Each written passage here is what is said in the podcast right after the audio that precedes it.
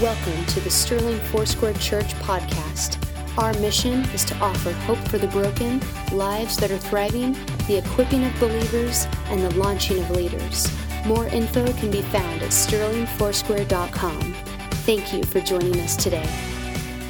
Well, it's good to be with you guys today. We are in a sermon series called Longing to Belong, and I'm excited to dive into week three today, but this past week was spring break for my kids. They were home all week from school, and all of their friends went and did grand adventures. I feel like they were at Disneyland and they were in Hawaii, and my kids were home doing chores. And so they were not huge fans of that, but one of the days on Wednesday, I decided to take my daughter and we did a little bit of an adventure together. Um, she and I are walking through a two year discipleship journey very intentionally. And um, for the physical challenge piece, the thing that she's chosen to do is to do hiking and backpacking. And so we had really nice weather on Wednesday, and I think we had one day of spring, and then um, winter came again the next day. But we took we took our chance. We drove down to Colorado Springs, three hours, and we did the Manitou Incline. Have you guys heard of the Manitou Incline? It is this intense, iconic Colorado hike straight up the side of a mountain. It starts at 6,500 foot elevation, and then just straight up the side of the mountain are basically stairs, railroad ties, just lined all the way up, 2,000 foot climb, and at the top is 8,500 feet. And if you survive, you can look down and enjoy the view, and then you got to walk down. So that's what that's the whole point. Um, and so we decided to do that together, and it was it was awesome. It was a great bonding experience.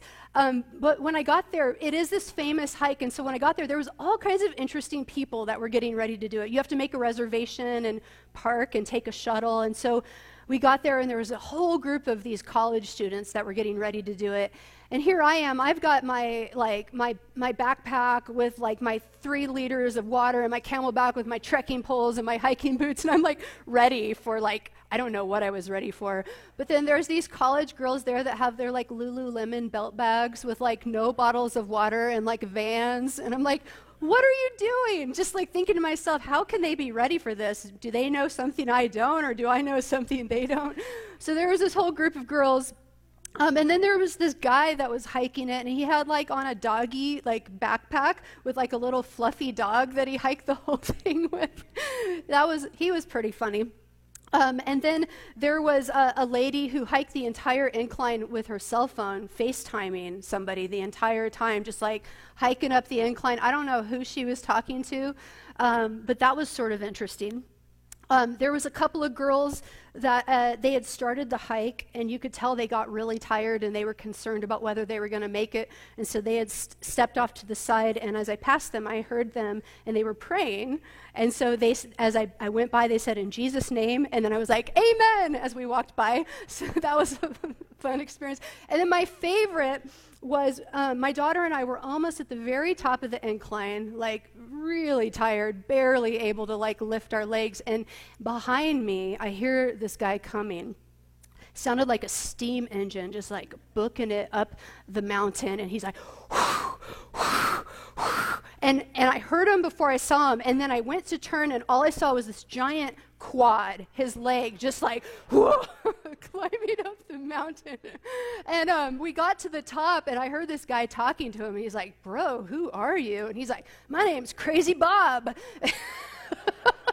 He's like, I do the incline every day. My record is 24 minutes. So, side note, I went home and I typed in Crazy Bob Manitou Incline, and sure enough, the guy has an Instagram page. He's like this famous dude. So, I got to meet Crazy Bob. So all that's to say, it was this crazy, crazy hike, this crazy adventure, and there was all kinds of interesting people that were a part of it. All different levels of fitness, all different backgrounds, all different seasons of life, all different levels of engagement from the dog to the cell phone to vans to Lululemon belt bags to like the dude who was like the most fit guy I've ever seen. All of us together making this ascent. And as I was hiking, I was thinking this really is sort of the picture of kind of like community this is sort of what community looks like. And today, that's what we're going to be talking about. We're going to talk about being made for community. And so uh, we are in this series, Longing to Belong. In week one, Pastor Tom spoke a really powerful message about go and grow.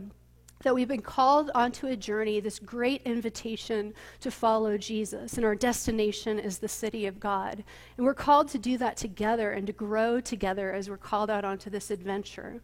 Week two, Pastor Ben spoke on sacred space. He kind of dove into this idea of place attachment and how you can be really grounded and rooted in a particular place and almost find like an identity there. And whether you're in a place where you feel like that or you don't, that the presence of God can come and be there with you and it can become a sacred space.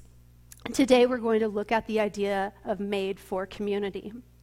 But before we do that, let's pray together. Sound good? Lord Jesus, we love you. And we thank you that you have called us out onto this great adventure to follow you, Lord.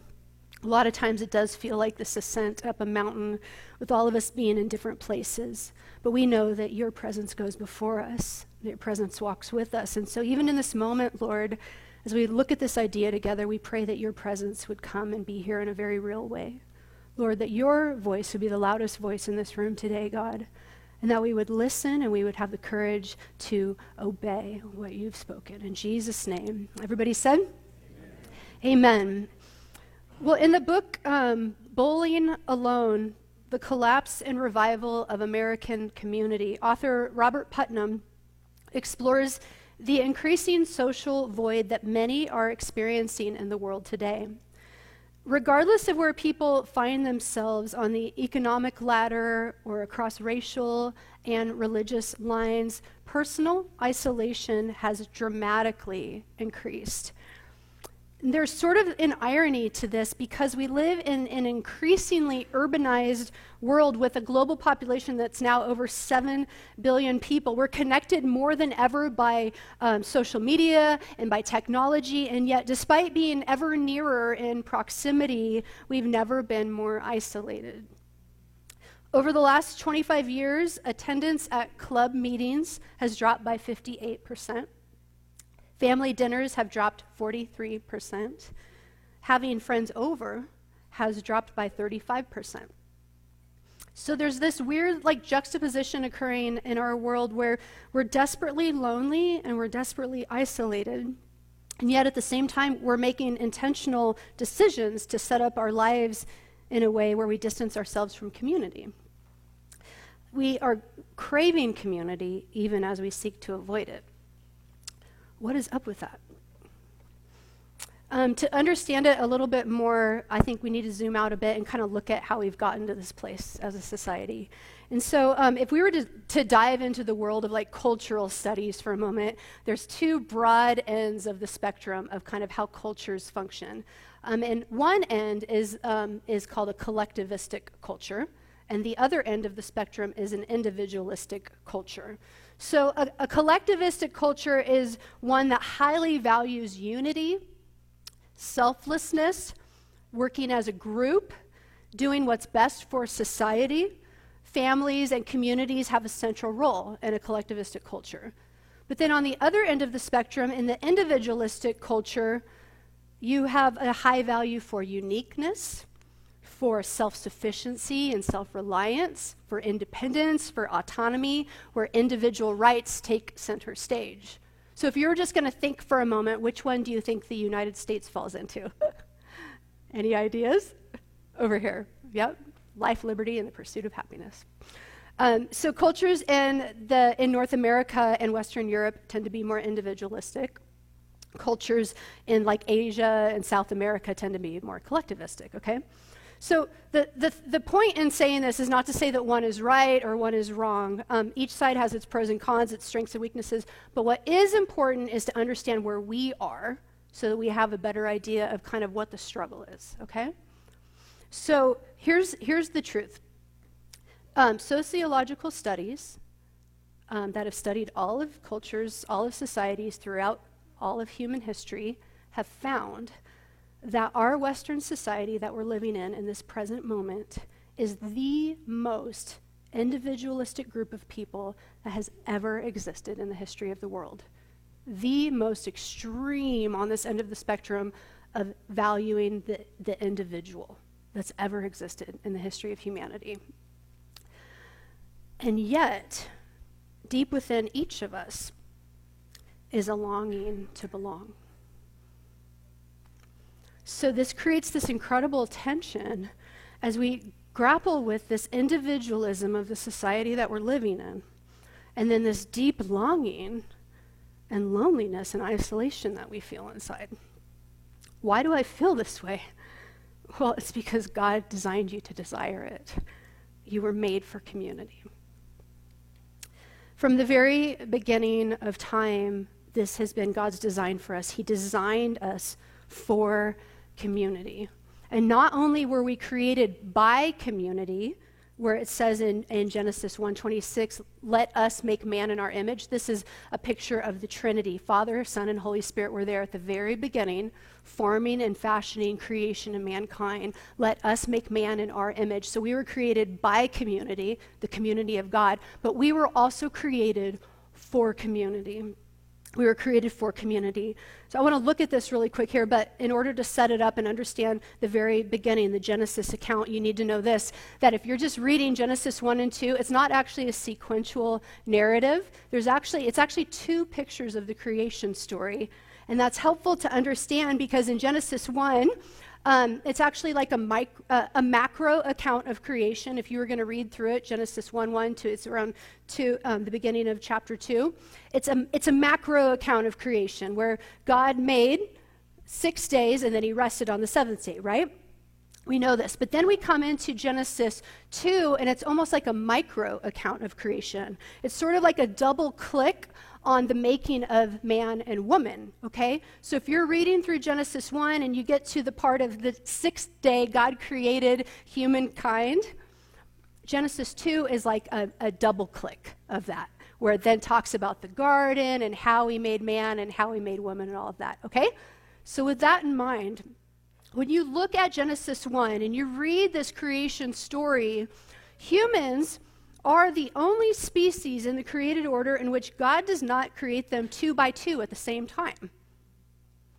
We see this in Genesis 1 with each of the animals, with the sea creatures, with the birds, with the creatures on the land. He makes them two at a time, male and female. Okay, but then in Genesis 2, when we're seeing the double click of the creation story, he creates man first without the woman. Man is all alone. And in response to this, God says in Genesis 2:18, "It is not good for man to be alone." Everything that God has created up to this point, he says, it is good, it is good, it is good. And then God creates the man and he says, it is not good. Now, this is not, this is not about the man, okay? it's about the fact that he was alone. What's interesting about this is sin has not entered the world yet. That happens in Genesis 3. So, the first not good that God speaks over creation is not because it's sin, it's not because it's bad per se, it's because things are not done yet. They're not complete yet. And what's amazing to me here is that Adam, he's alone, yes, but he had God all to himself. You thought about that? He had God all to himself. He had all the animals to himself. He had all of creation all to himself. That sounds like the introvert's dream. some of you are like, this is what heaven must be like. Oh my goodness. because we're living over here in the individualistic world. He had God all to himself, and still he was lonely. Have you thought about that? Hmm. Because not only were we made for communion with God, we were also made for communion with each other. And it wasn't until both man and woman were created that God saw all that he had made, and it was what? Very good. It was very good. Not just because man was no longer alone, but because man and woman were both needed to embody the full image of God. In Genesis 1:27 it says so God created mankind in his own image in the image of God he created them male and female he created them.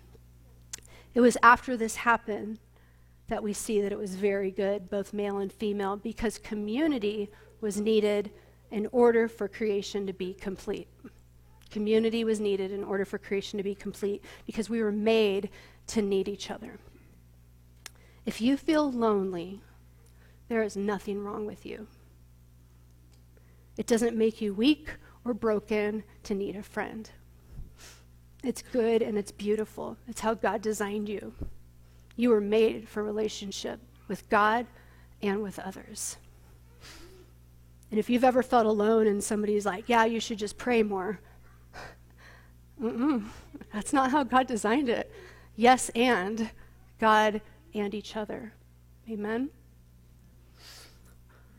What is wrong if you're feeling lonely is that you've been swimming in the waters of an individualistic culture that has literally been starving you of the very thing you were created for.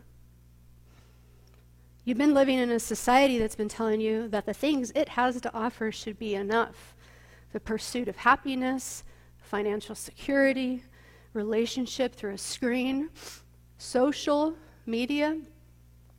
We've been stuffing our faces with relational garbage, and then we wonder why we're dying inside. Thinking there must be something wrong with me. I would say, no, there's something wrong with how we've been living our lives. We were made for community. And so, not only do we see in this Genesis account that we were literally created for community with God and with each other, but then as we go into the New Testament and we look at the picture of how the body of Christ was designed, we also find that we were called to community. So we've been created for community and we've been called to live out community as the body of Christ. The New Testament has example after example of what this is supposed to look like. And I could just probably today read through uh, Matthew through Revelation and just show you the full picture. But you guys probably want to eat lunch today. So I'm just going to highlight some scriptures for you that highlight what I see as kind of the three main expressions of what the community of God is supposed to look like. And this is the ideal. This is the pie in the sky, okay? So, first of all, the community of God should be a place of sacrificial love. This is what we're told in the scriptures. In 1 Peter 4 8 through 10, he says, Above all, love each other deeply, because love covers over a multitude of sins. Offer hospitality to one another without grumbling. Each of you should use whatever gift you have received to serve others as faithful stewards of God's grace in its various forms. This word for love here is the word agape. You guys have heard this word, the word agape, and it has to do with giving sacrificially. Love that gives um, with uh, expecting nothing, nothing else in return um, to be fond of and to love dearly and to give freely of yourself. That's what agape love looks like. And our model for this kind of love we see in Romans 5 8, where it says, God demonstrates his own love, agape, for us in this while we were still sinners, Christ died for us. In John 15 13, it says, Greater love, agape, has no one than this to lay down one's life for one's friends sacrificially. In John 13 35, it says, By this everyone will know you are my disciples if you love, agape, one another. This is the kind of love that we're called to as the people of God. And then there's this beautiful passage in 1 Corinthians 13. It's the love chapter. Um, and oftentimes it's read at weddings because people are like, this is what husbands and wives are supposed to love each other like. And yes, and it's actually what we as the people of God are supposed to love each other like. And it says this love, agape, is patient. Love is kind. It does not envy. It does not boast. It is not proud. It does not dishonor others. It is not self seeking. It is not easily angered. It keeps no record of wrongs. Love does not delight in evil, but rejoices with the truth. It always protects, it always trusts, it always hopes, it always perseveres. Love never fails. This is the kind of love that we're called to as the people of God. Sacrificial love. In 1 John 4:11, it's I'll sum this part up with this. It says, "Dear friends, since God so loved us, we ought to love one another. Sacrificial love. Okay? So that's the first thing. The second expression of what community is supposed to look like as the people of God is this the community of God should be a place of mutual encouragement. Encouragement. in Hebrews 10 24 through 25, it says, And let us consider how we may spur one another on toward love and good deeds, not giving up meeting together as some are in the habit of doing, but encouraging one another, all the more as you see the day approaching. This word encouragement is the word parakaleo. Parakaleo, and it's a verb in the Greek, and it means to call to one side, to strengthen, to exhort, to comfort, to instruct, to teach. That's what this word encouragement means. It's a coming alongside to provide strength, to provide um, comfort, to provide help in time of need. And what's amazing about this word, if you guys know what Jesus calls the Holy Spirit in John 14, do you know some translations? He's called the Paraclete, which is the same Greek root for this word here. Jesus says in John 14, 16, and I will ask the Father, and he will give you another advocate or paraclete or counselor or encourager to help you and be with you forever. So Jesus calls the Holy Spirit the paraclete, the comforter, the counselor, and as the people of God, we're called to be the same for those around us. That's a pretty powerful idea that not only do we need the Holy Spirit to be our comforter and our counselor and our encourager, but we need each other to be that as well, mutually as the body of Christ. In 1 Thessalonians 5:14 it says we urge you brothers and sisters warn those who are idle and disruptive encourage the disheartened help the weak be patient with everyone and then in Galatians 6 2, it says, Carry each other's burdens, and in this way you will fulfill the law of Christ. And so, as the people of God, as the community of God, we're called to be encouraging, to spur one another on, to care for one another, and to carry that which we can't carry on our own. So, the community of God should not only be a place of sacrificial love and of mutual encouragement, but the third is this the community of God should be a place of maturation and growth. And that's actually what Tom spoke about the first week to go and grow together.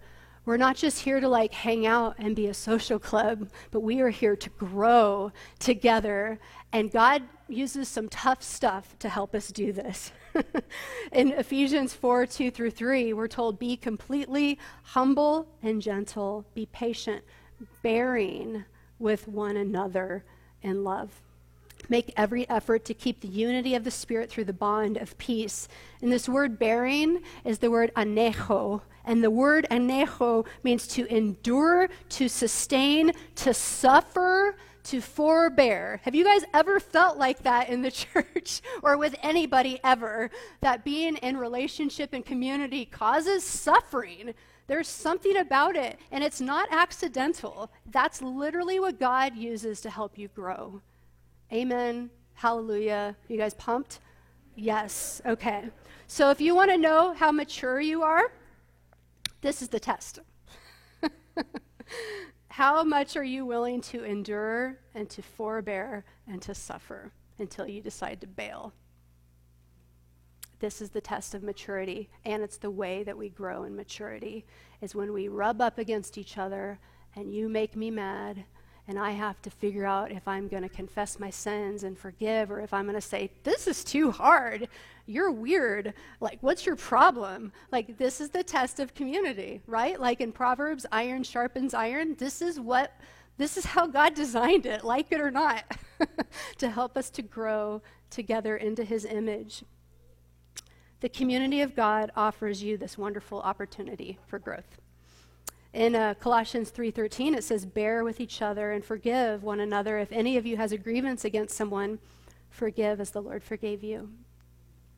In James 5:16 therefore confess your sins to each other and pray for each other so that you may be healed. The prayer of a righteous person is powerful and effective. And then in Romans 12:16 live in harmony with one another. Do not be proud, but be willing to associate with people of low position. Do not be conceited. I love this word harmony because, like, if you understand it in the context of music, it's not the same note, it's different notes that when they come together, they make this beautiful sound that we could never make on our own. But we have to be okay with the different sounds and the different expressions, right? That's what it looks like to be the people of God. It's not uniformity, it's unity. So, this all ties into the idea of maturity and growth. Um, your willingness to put up with this whole dynamic and to bear and to suffer and to forgive and to confess to one another and to pray and to be in unity and to be in harmony. This is what the community of God looks like. And so the community is a place of sacrificial love, it's a place of mutual encouragement, it's a place of, of maturation and growth. And the community is not only what we've been created for, but it's what we've been called to as the people of God. It's God's plan and God's desire for us. So, if this is what community, spiritual community, is supposed to look like, why doesn't it look this way? Because this is the ideal, right? But I don't know about you, but no church is perfect, and I don't, I've never found a church that perfectly looks like this. What is up with that? um, I would say that the church should be the best of the best at solving this aloneness issue that we're facing in our world today. But as the church in the United States, we oftentimes look a lot more like the society around us. Um, we're told to fight for our rights as individuals to put our good above everyone else's, that it's okay to be isolated and independent and self sufficient and alone. Um, there's an author named Mark Labberton. He's actually the former president of Fuller Theological Seminary. He wrote a book called um, Called, and he says this. I'll read it to you. He says, When the church's characteristics simply look like a baptized version of the sociology that we would live if we weren't disciples, we're failing to practice the love that demonstrates the new reality into which we are baptized in Christ. I'll say that again. When the church's characteristics simply look like a baptized version of the sociology we would live if we weren't disciples, we're failing to practice love that demonstrates the new reality into which we are baptized in Christ. He says, without that reality, talk of diversity just becomes an aesthetics le- lecture and not a vivid enactment of the kingdom. And so I would say that's been our problem is we've been living like this and just putting a Jesus stamp on top of it and saying, yeah, this is what it looks like to be a Christian. And, and it's not. It's not because it's not answering the world's need. It's not answering the need of our own hearts as the people of God, we are the called out ones. We are called to look and to live differently. And it's not saying that um, this is bad or that this is bad or that that's right or that's right. It's just we're supposed to look and live differently than the world around us. But we have been swimming in this water for so long that we don't even know. We don't even know what different looks like. We are called to live and to look differently as the people of God. And you know, our heart and our desire is for his kingdom to come here on this earth as it is in heaven. Man, been there, done that, got the t shirt, right? And Nico as in heaven. But what does it actually look like to live that out for his kingdom to come in me and through me as it is in heaven? We have to live differently. We have to live differently. So, how do we do this? How do we do this? We know what the New Testament says, we know what Genesis says, but how do we actually take steps to get there? And so I just want to give you guys a couple of simple steps this morning. Um, and I want to go back to the picture of the Manitou incline, kind of as our stepping stones for how to get there, okay? So I would say that this is kind of the prog- progression of living into community because none of us have arrived at that place of really living out what that image looks like, but we all can take a step to move into that more and more in our lives.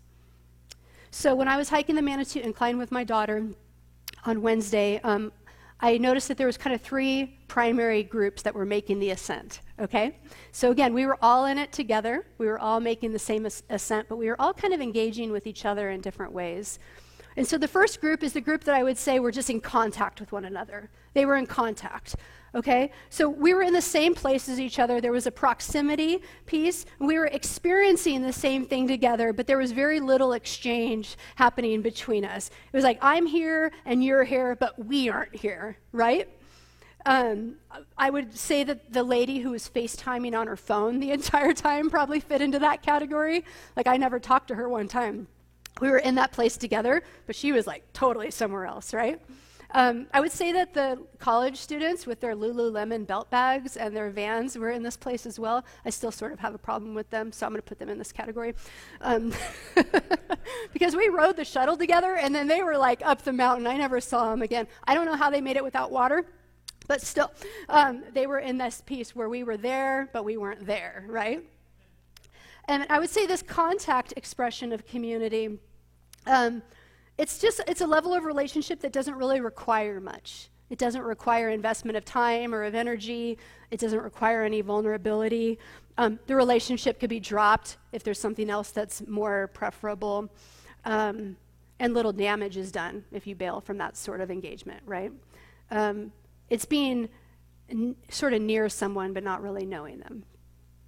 And, and i would say in the church um, the best example of this really is probably a Sunday morning gathering. It's not bad, but we're kind of there. We're in proximity together, and we're sort of, we're probably experiencing similar things as we engage with the presence of God. But oftentimes it's, it's me and it's you, but it's not really we yet, because there's not really an exchange happening, right? And so if you've ever sat in a Sunday morning service and feel like, I, I feel like I'm missing, like, community. You're right. Because it's not, it's not true engagement with each other. And, and that's okay. It's, it's the first step, but it's not the end. It's not the end of the journey, okay? The second level of uh, relationship is what I would call connection. Connection. And it's this idea that I'm there in the same place with you, and now we're going to exchange a little bit of ourselves with, another, with one another. I'm going to offer you a little bit of who I am, and you're going to offer me a little bit of who you are. And there might be like a guardedness to it still. Um, it's, it's good, but it's sort of transactional, right?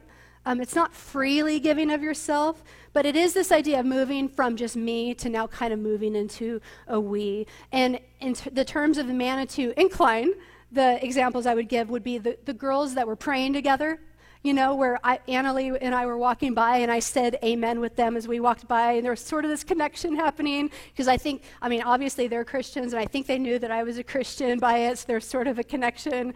And then Annalie and I made it to the top, and then when we were hiking down, we saw them again, and there was this, you guys made it! There was this like celebration and a connection together.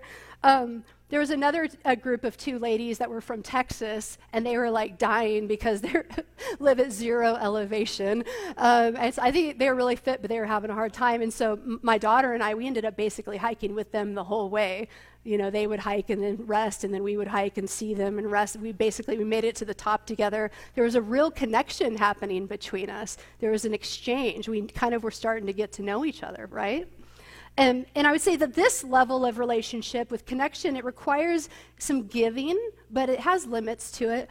Um, it's sort of based on how comfortable I feel with you. It's based on how much I like you or how alike we are. Um, but it doesn't, it doesn't really require much pain or commitment, right? Um, but it's good. It's the next step. Um, and I would say in our church expressions, this this level of community you would find in what what do you guys think? Anybody?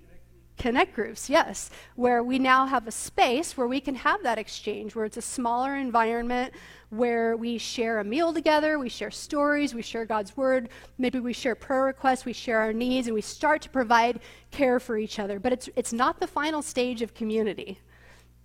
The third stage of community is what I would call communion communion. Because not only were we created for communion with God, but we were created for communion with, what, with one another. And in communion, communion is this mutuality of freely giving of yourself, freely offering the truth of who you are to one another. It's being sacrificial, it's being unguarded, it's being vulnerable. It's, it's, there's an intimacy to it and this word intimacy, I've heard it described as into me, see, where you are really letting someone see into who you are the good, the bad, the ugly, the, the, the challenges, your weaknesses, the places where you feel like you're failing. And you're trusting them to offer you support and care and walk alongside you. And if uh, it's, it's choosing to join with another in the place that they are, even if maybe you're not in that place yourself, it's mourning with those who mourn. It's, it's, it's rejoicing with those who rejoice. That's what communion looks like. Um, and if you were going to look at the idea of the Manitou incline, who do you think I was in communion with on that hike? It's my daughter, right? Because if I didn't make it up that mountain, she wasn't making it up that mountain. And if she didn't make it up that mountain, I wasn't making it up that mountain. We were in it together in the pain and the joy and the struggle and the celebration. I, and if she, I mean, I was caring for her and she was caring for me. There was this mutual sacrificial communion happening as we made that ascent together. This level of community only happens by intentional choice. You can set up all the spaces and all the intentionality, but it's a choice that you make on the inside with someone else and with others to say, we are going to engage in this process together and take responsibility for one another and to share with one another. And it doesn't happen instantaneously. It's not a light switch that you flip on, it's a journey that you walk together of beginning to share your lives. It's about embracing differences that maybe you don't even like that person. Maybe they annoy you, but you're still, we're in this together, right? Maybe they're not alike you, uh, similar to you, but you still are going to engage in relationship with them. And so, as a, as a church, we, we can offer space for worship, we can offer spaces for equipping classes, we can offer connect groups, and they're all really, really good. But tr- true communion only happens when you choose to intentionally lean into this journey together stepping into one another's lives and hearing one another's stories and honoring one another's unique giftings, carrying one another's burdens. This is the stuff of community. And it's what we were made for. We were made for community, and we've been called to community as the people of God. And your longing to belong was placed there by God. And the church was designed to be God's beautiful answer to that. So I want to invite you to stand, and um, we're going to, worship team, you can come up. And I just want to go into a time of offering you just a, some space to kind of reflect on this and respond to the Lord this morning.